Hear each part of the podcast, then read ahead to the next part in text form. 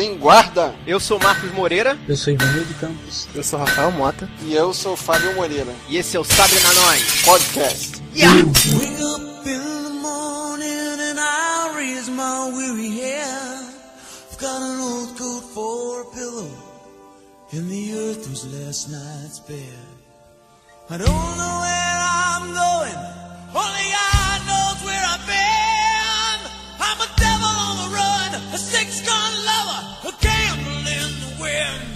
What on earth are you thinking?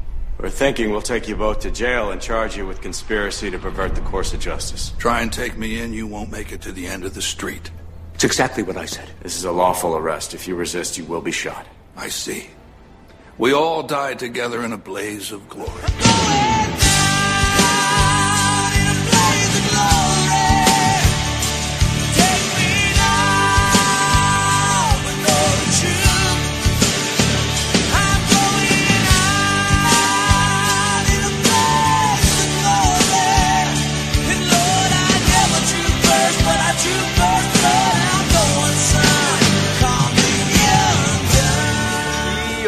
Vai falar do sétimo capítulo do seriado Gotham, que é o. O guarda-chuva de pinguim. É isso aí. E que pareceu um season finale no meio da temporada. Sim. Muito material como se fosse season finale. Esse capítulo, apesar de estar com o mesmo tempo de todos os outros, parecia estar enorme. Ah, nós achei o começo meio corrido, mas o final foi fantástico. Acho que foi corrido o capítulo inteiro. Parecia que ele tava fechando todos os assuntos, como se fosse pra deixar o cliffhanger pra próxima temporada. É, essas fez nós, acho que do último episódio, né? Do episódio anterior até. Pareceu que ele tava fechando o arco. Alguém falou no, no episódio passado aí que o seriado tá meio que dividido em arcos. É, foi eu que falei. É, o Ivanildo falou e, e eu achei que esse foi o arco que fechou a história do disse-me disse do Gordon ter ou não matado o pinguim. É, não no episódio anterior, eu falei besteira. Fechou um arco que vem desde o primeiro episódio, né? Esse capítulo principalmente teve muita ligação com todos os outros episódios, menções, passagens, flashback. Uma coisa que eu acho que não acabou o- esse arco ainda, eu acho que vai acabar no próximo episódio. Por quê? Eu tava vendo a que vai passar no próximo capítulo e tava vendo que ainda vai ter mais história ainda. Que eu não vou falar aqui pra não liberar spoiler. He's alive? Alive? Então vamos pro resumo do episódio. Com a aparição pública né, do Pinguim, todo mundo agora tá querendo a cabeça do Gordon, né? Todas as famílias agora, principalmente a, Fish, a Fishmoon. E começou uma guerra, né? Entre, a, entre Falcone e o pessoal do Maroni. O novo assassino tá na cola do Gordon, que é o Victor Zaz, né? Um cara do, dos quadrinhos até que a gente conhece. E no final do episódio a gente vai descobrir quem realmente influencia todos os poderosos de Gotham. Barbara, you're at home, listen to me. I need you to get out. Right now. Bom, gente, então vamos pra discussão do capítulo. Ele começa meio anticlímax, né? Igual a outra aparição relâmpago do, do pinguim, que no, no final do episódio ele tava na delegacia e corta, né, essa cena. É, não mostra o que acontece depois, né? Entre o Bullock e o Gordon. Já começa ele já atirando, né? Começa ele no armário da delegacia já, como se tivessem liberado ele já, a Montoya e o parceiro dela foram embora. E o Gordon tudo, tudo bolado com ele, né? Exato. Bolado mesmo quem tava era a Fish, que a Fish ficou putaça da vida quando soube que o Cobblepot ainda tava vivo. Achei muito maneiro o grito dela. E também teve o lance da briga do Gordon com o Bullock, né? Finalmente o Bullock se solta em cima do Gordon, né? Então, e tem a primeira cena dos policiais bundões, né? Que esse, esse episódio foi um festival de policial bundão que vai entrar pra história. Pode perceber mesmo que quem manda na delegacia é a máfia. Os Maroni e os Falcone. Né? Exato. Só mandaram o Victor lá e o Victor já expulsou todo mundo. Não teve ninguém pra poder se levantar e ajudar o Gordon em momento nenhum. né? É, todo mundo só pensa na família, né? Quem aí conta os, os Falcone. Até a chefe da delegacia. Você vê que em Gotham cada um é cada um por si, né? Ninguém se mete onde não é chamado. A polícia não se mete com a máfia e a máfia não se mete até certo ponto com a polícia. Mais ou menos, é meio que cada um toma conta da sua vida desde que ninguém seja incomodado. Tipo assim, igual uma balança, tem um equilíbrio. É, ninguém quer comprar briga de ninguém. É, o Gordon quer comprar uma briga, tanto que ele volta pra delegacia mesmo sendo jurado pelo Bullock e sabe-se lá quem mais. E até o Zaz, quando vai buscar ele, e- ele procurou o lugar óbvio, né? O lugar do trabalho do cara, né? Sim. E os Zaz, vocês já conheceram os Zaz? É, é um personagem de história em quadrinho. Eu tava vendo aqui, eu, eu já tinha lido a primeira aparição dele no, no Brasil, que foi numa revista Retorno ao Asilo Arcan. Ah, eu lembro desse vilão do filme do Batman Pinguim, que ele aparecia no, no filme. Não lembro em que cena, mas ele aparecia. Né? Ele aparece bem de fundo, né? Tá. E o que, que houve que to- todo mundo ficou maluco em Gotham, inclusive o Gordon, porque ele volta pra delegacia pra trabalhar, quer dizer, ele tá inventando um plano pra poder tentar resolver os problemas dele, e a chefe de polícia pergunta pra ele, cara, tu tá maluco? E ele, não. Quer dizer, sim. E ainda tô gostando disso. Então, mas o plano dele era um plano de maluco, né? Porque prendeu o prefeito e o chefe da maior máfia da cidade na mesma hora. E também não, não ficou muito claro se ele conseguiu um mandato oficial. São alguns mandados que eles, que eles deixam no- no- na gaveta, já assinada pelo juiz, que, né, que eles deixam lá só pra, pra quando, quando for a hora pegar aqueles mandados ali e exercer em algum, algum, algum lugar. Mas eu achei o plano dele muito louco, de, de- do nada, ah, vou prender os caras, esse é meu plano. Eu não entendi direito o plano, o que, que ele queria com aquilo ali, entendeu? Ele queria chegar aquele plano. Acho que ele queria basicamente matar os caras. Pra não dizer matar, né? Ele tava querendo prender. Que ele já sabia que tinha os mandados sobrando ali de bobeira. Botou lá na máquina de escrever, que coisa mais retrógrada de fazer, né? Pra poder botar o nome dos- das pessoas que estavam com mandado a ser cumprido, né? Cara, achei muita liberdade, assim, de justiça, cara. Uma coisa muito maluca. Assim, era o prefeito e o Falcone. Ele queria prender eles, né, por ter encoberto ah, o assassinato do, dos Wayne, pela participação no assassinato dos Wayne. E era um crime que até ele tinha participação. Não, mas ele já tava tão na loucura que eu acho que ela- ele já não tava nem se importando com isso. Eu tava se importando que eles são premiados. Né? É, de repente isso, ele iria se safar nesse tipo de situação. Então, mas aí durante a discussão dele com a comissária, chega o Victor Zaz na delegacia e que moral que o cara tem, os policiais. Eu só não entendi aquelas mulheres do lado dele lá. Ah, aquilo ali foi meio marionete, sabe? Na cobertura. Aquelas mulheres ali tem nos quadrinhos? Acho que não, porque todas as aparições do Zaz, ele é muito doido, assim, ele não tem parceiro, ele não, ele não é nem contratado por ninguém. Mas como deve ter sido a cena dos 50 policiais saindo pela porta da frente da delegacia, deve ter sido ridículo, né? A, lanchonete lotada. é, não, e o tiro comendo dentro da delegacia, pensa nisso. Eles saindo pela porta e tal, tal, tal, tal, tal, tal. E quem era aquela policial que apareceu do nada ali pra morrer? Ela já tinha aparecido antes ou foi uma figurante? Tipo, ninguém avisou pra ela, cara. Tipo, ó, vai lá embaixo não que tá tendo treta. Não, acho que ela deve ter acabado de chegar, né? É, sei lá, ela tava no vestiário na hora que isso tava acontecendo, ela não viu o cara pedir pra sair. Totalmente desavisada. Pô, mas já tinha rolado um maior tiroteio e ela chega assim, como se tivesse acabado de acordar. É, ela deve ser surda. You need a ride?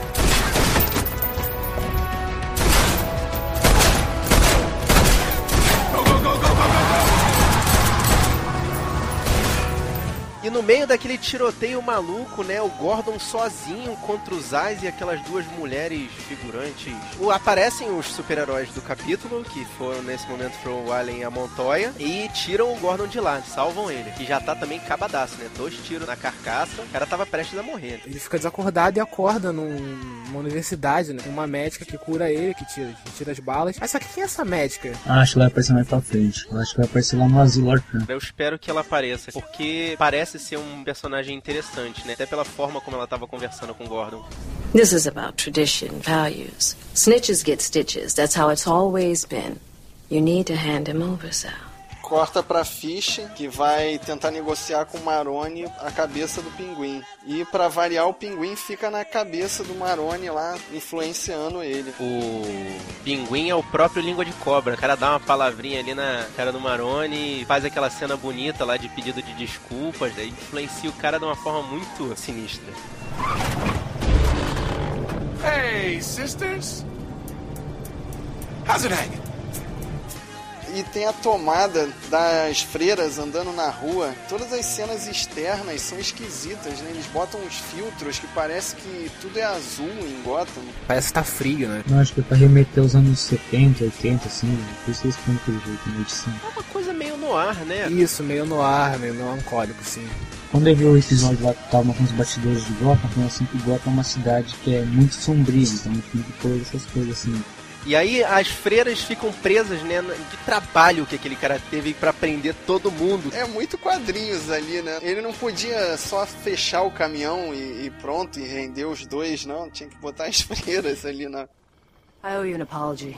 You were telling the truth, and I won't believe you.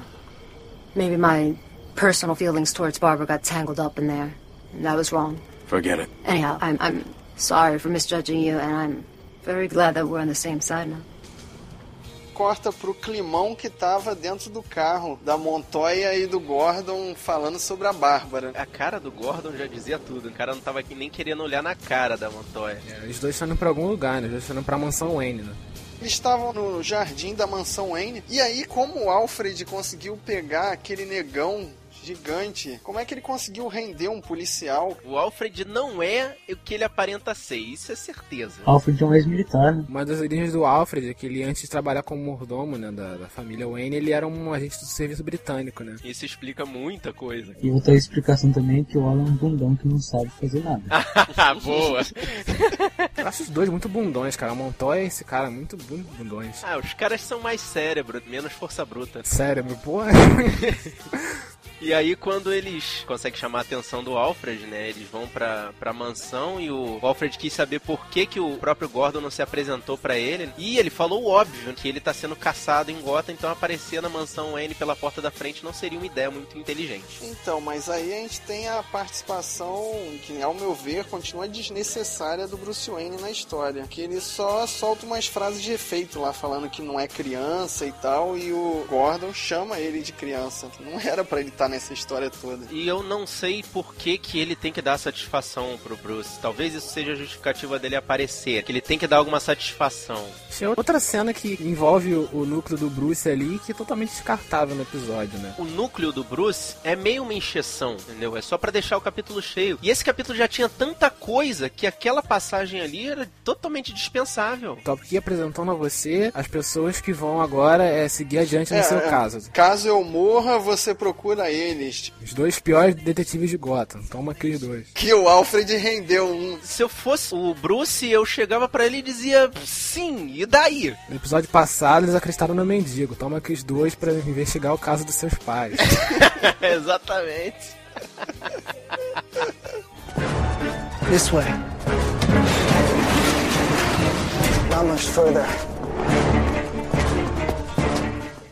O Pinguim apresenta lá pro pessoal do Maroni o lugar onde tá se escondendo a galera do Nico. Mas eu não entendi muito bem. O Nico tá ali no meio daquele povo que morreu? Ele era o, o líder ali dos capangas que estavam numa. parecia num, num lugar de separação de, de droga, né? De cocaína. Então, mas o, o pinguim levou ele lá com a intenção já de matar o Nico já, matar um, um dos grandes membros da, da família Falcone. É, e também pra causar o primeiro grande plot twist do capítulo. My good friend, today is a sad day. Nikolai was like a son to me, just as Frankie was a son to you. We've both lost precious family members. Como o pinguim matou o Nico e o Carbone sem que o Falcone e o Maroni percebessem que isso era um plano dele, o Falcone e o Maroni se encontram finalmente, frente a frente, no porto. Eu tava torcendo tanto pra uma troca de tiros ali no meio. Ia ser uma coisa de maluco. Imagina a Fishimune no meio da troca de tiro, aquele salto. Mas dava pra sentir, assim, a tensão era palpável ali no meio daquela conversa deles. E tem o- a história do cemitério indígena virando um depósito de lixo. Será que isso vai abrir, vai desenrolar pra alguma coisa? Arkham ainda tem muito que render. Eles estão falando de Arkham ó, praticamente desde o segundo capítulo.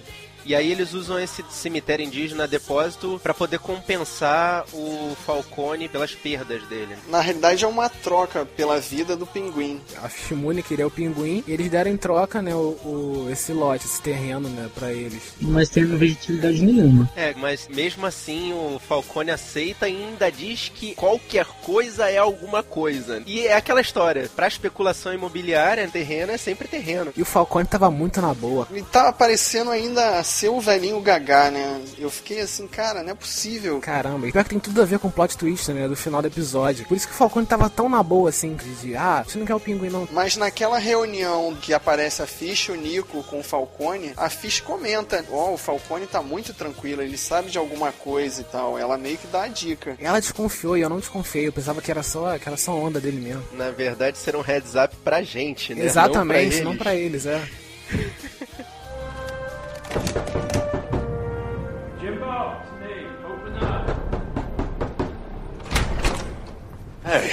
don't worry, I'm not gonna kill you. I should, but I ain't.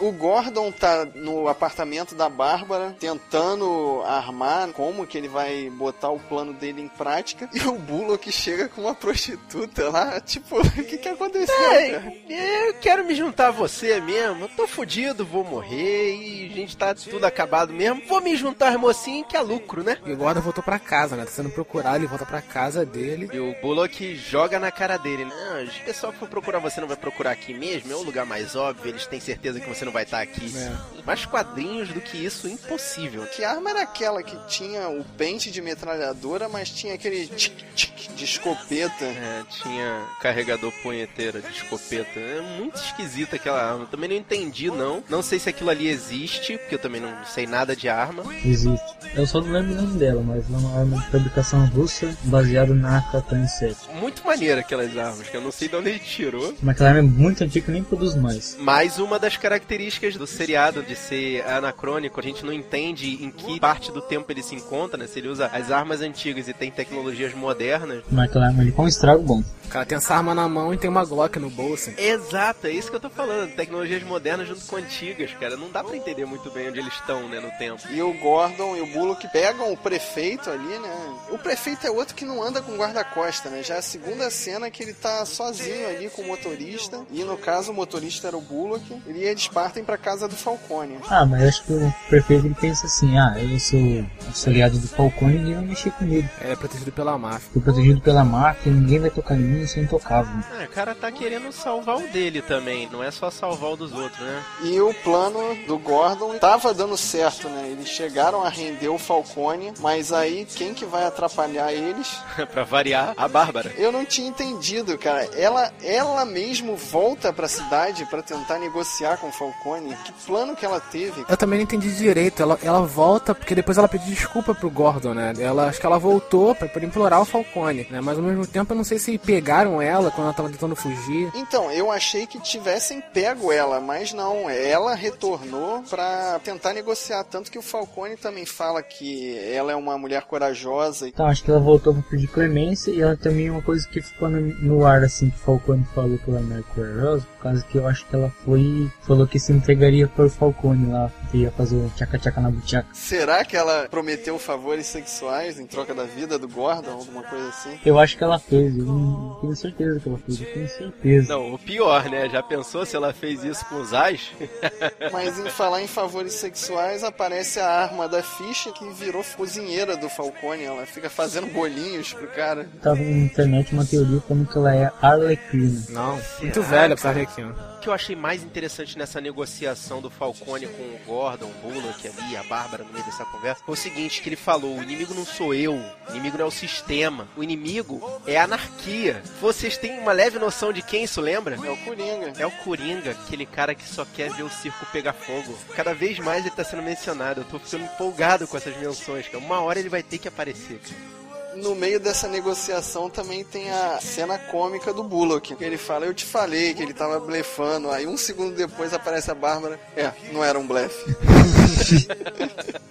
depois disso, né, no meio dessa conversa, na hora que eles começam a falar de se matar e tiro pra cá, pra lá, o prefeito bota o dele pra dentro e vai embora, né? Corre, bota 20 na pata do viado e sai dali, né? A gente não entende ali por que, que o Falcone poupa o Gordon. Tem o menor sentido também, ele poupa o Gordon, até onde a gente sabe. E o Zaz fica bolado com o Falcone. O Zaz queria passar a faca no Gordon e na Bárbara, provavelmente. Aquele cala-boca que o Falcone deu no, no Zaz ali, pra mim, foi o snap da loucura dele, né? Que todo mundo tá tendo ponto limite dele ali no seriado. Então eu acho que esse, esse cala-boca do Falcone foi o snap do Zaz, né? Pra ele ficar maluco também. Ah, mas bem que o Zaz, com aquelas cicatrizes, o cara é um 22 total, né? Não precisa de, de estalo, né?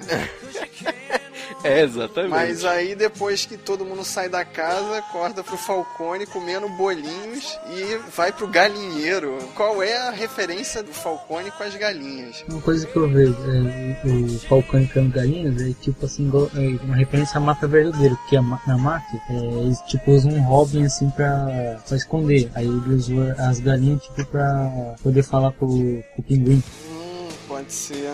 Aquela cena do pinguim foi outra que eu fiquei torcendo pro pinguim sacar a arma e bang no, no, no, no Falcone. Tava muito ali, né, a cena de bala nas costas. Mas aí a gente vai pro momento Scooby-Doo do episódio, que dessa vez vem em forma de flashback. Esse flashback foi totalmente Scooby-Doo, que é ali que foi explicado por que, que o Falcone tá poupando o pinguim por tanto tempo. né? E pareceu um roteiro do Nolan, né? Parecia um Batman Cavaleiro das Trevas, que tudo dá certo. O cara planeja tudo, tintim por tintim, e tudo acontece conforme ele falou, né? Eu acho que ele é um, um ótimo jogador e um manipulador de pessoas. É, sim, com certeza. O cara tem todas as habilidades, né, pra poder influenciar. Tipo, você pensa assim, o Pinguim ele era um lavador de pratos. Ele forçou pra ele se tornar gerente, porque ele pegou e, e assaltou o restaurante. E matou o gerente. Por isso que ele foi gerente. Ou ele força ou ele manipula a pessoa a fazer isso. E de gerente ele foi abraço direito do Maroni. Ou seja, ele conseguiu pro Maroni a posição que a Fish tem pro Falcone. Ou seja, percebe o quão alto ele já conseguiu chegar tão rápido.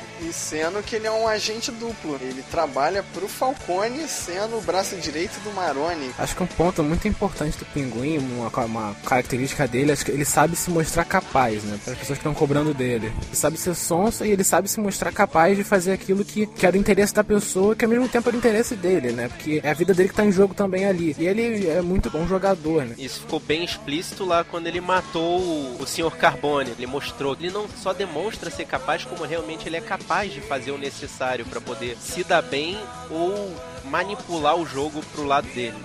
Foi um episódio totalmente do Pinguim, que até que explica, explica o nome, né, do episódio, esse guarda-chuva do Pinguim. Acho que é muito mais tudo que teve nesse episódio, né? Todas as coisas estão ligadas nesse episódio, estão todas debaixo, né, ali no, do guarda-chuva do Pinguim. Estão todas sobre o controle do Pinguim também. E esse capítulo mostrou que a trama inteira tá ali com o pinguim como ela de ligação. Então, e esse episódio ficou parecendo um desfecho de arco. Pra onde será que a história vai agora? Será que eles vão abrir para outros personagens ou vão continuar mantendo o foco no pinguim? Agora eu volto por causa da semana, porque a gente vê que esse episódio não teve caso da semana. Esse episódio foi tão legal, a questão de não ter o caso da semana, ter simplesmente mais um pedaço do arco. Acho que eles- se eles continuassem fazendo isso, sabe? Mantendo os momentos de cliffhanging de um capítulo pro outro, pegando pedaços do arco e dividindo entre os capítulos, fazendo a história ser maior para poder ficar espalhada entre os capítulos. Torna o negócio muito mais empolgante. Mas o interessante é que você reclama tanto de bandido da semana e essa semana teve um bandido. Mas é um cara que ficou vivo. Foi inserido na história, não foi aquela coisa de, é, temos que prender aquele cara. Ele entrou na trama, ele não tá ali só pra simplesmente fazer o caos e depois ele ser preso ou morto ou coisa assim. Eu acho muito interessante essas- duas formas de você inserir os personagens, tanto no, no- no caso da semana quanto no- numa quando ele faz parte de um arco que tá, tá- que tá para se fechar. Don Falcone.